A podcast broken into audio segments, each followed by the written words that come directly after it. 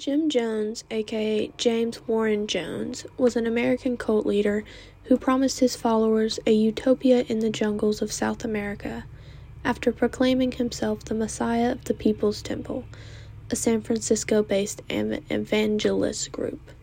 He ultimately led his followers into a mass suicide which left more than 900 dead and came to be known as the Jonestown Massacre, which occurred on November 18, 1978.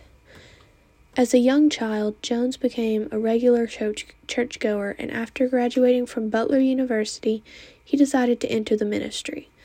In the 1950s and 60s in Indianapolis, Indiana, Jones gave gained a reputation as a charismatic churchman who claimed to have psychic powers such as the ability to foretell the future and miraculously heal those who were sick.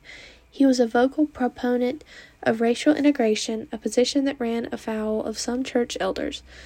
In 1955, he established the Wings of Deliverance, a Pentecostal church that eventually became known as the People's Temple. During this time, he was noted for his work with the homeless, and in the early 1960s, he served as director of Indianapolis's Human Rights Commission. Fearing a nuclear war, Jones relocated his church to Northern California in 1965, first settling near Ukiah and then in San Francisco in 1971. Following the move, Jones, who adopted the name The Prophet, apparently became obsessed with the exercise of power. Before long, he f- began to face various allegations, most notably that he was illegally diverting the income of cult members to his own use.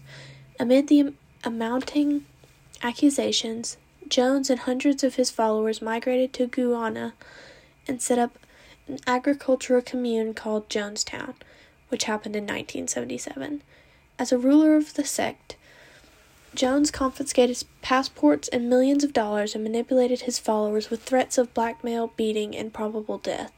He also staged bizarre rehearsals for a, a ritual mass suicide. On November 14, 1978, U.S. Representative Leo Ryan of California arrived in Guyana with a group of reporters and relatives of cultists to conduct an unofficial investigation of alleged abuses. Four days later, as Ryan's party and 14 defectors from the cult prepared to leave from an airstrip near Jonestown, Jones ordered the group assassinated. However, only Ryan and four others, including the free reporters, were killed.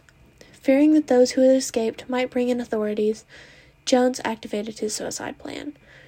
On November 18th, he commanded his followers to drink cyanide adulterated punch, and ordered that the vast majority of them passively and inexplicably obeyed. Jones himself died of a gunshot wound in the head, possibly self inflicted. Guyanese troop, troops uh, reached Jonestown the next day, and the death toll of cultists was eventually placed at 913, including 304 who were under the age of 18.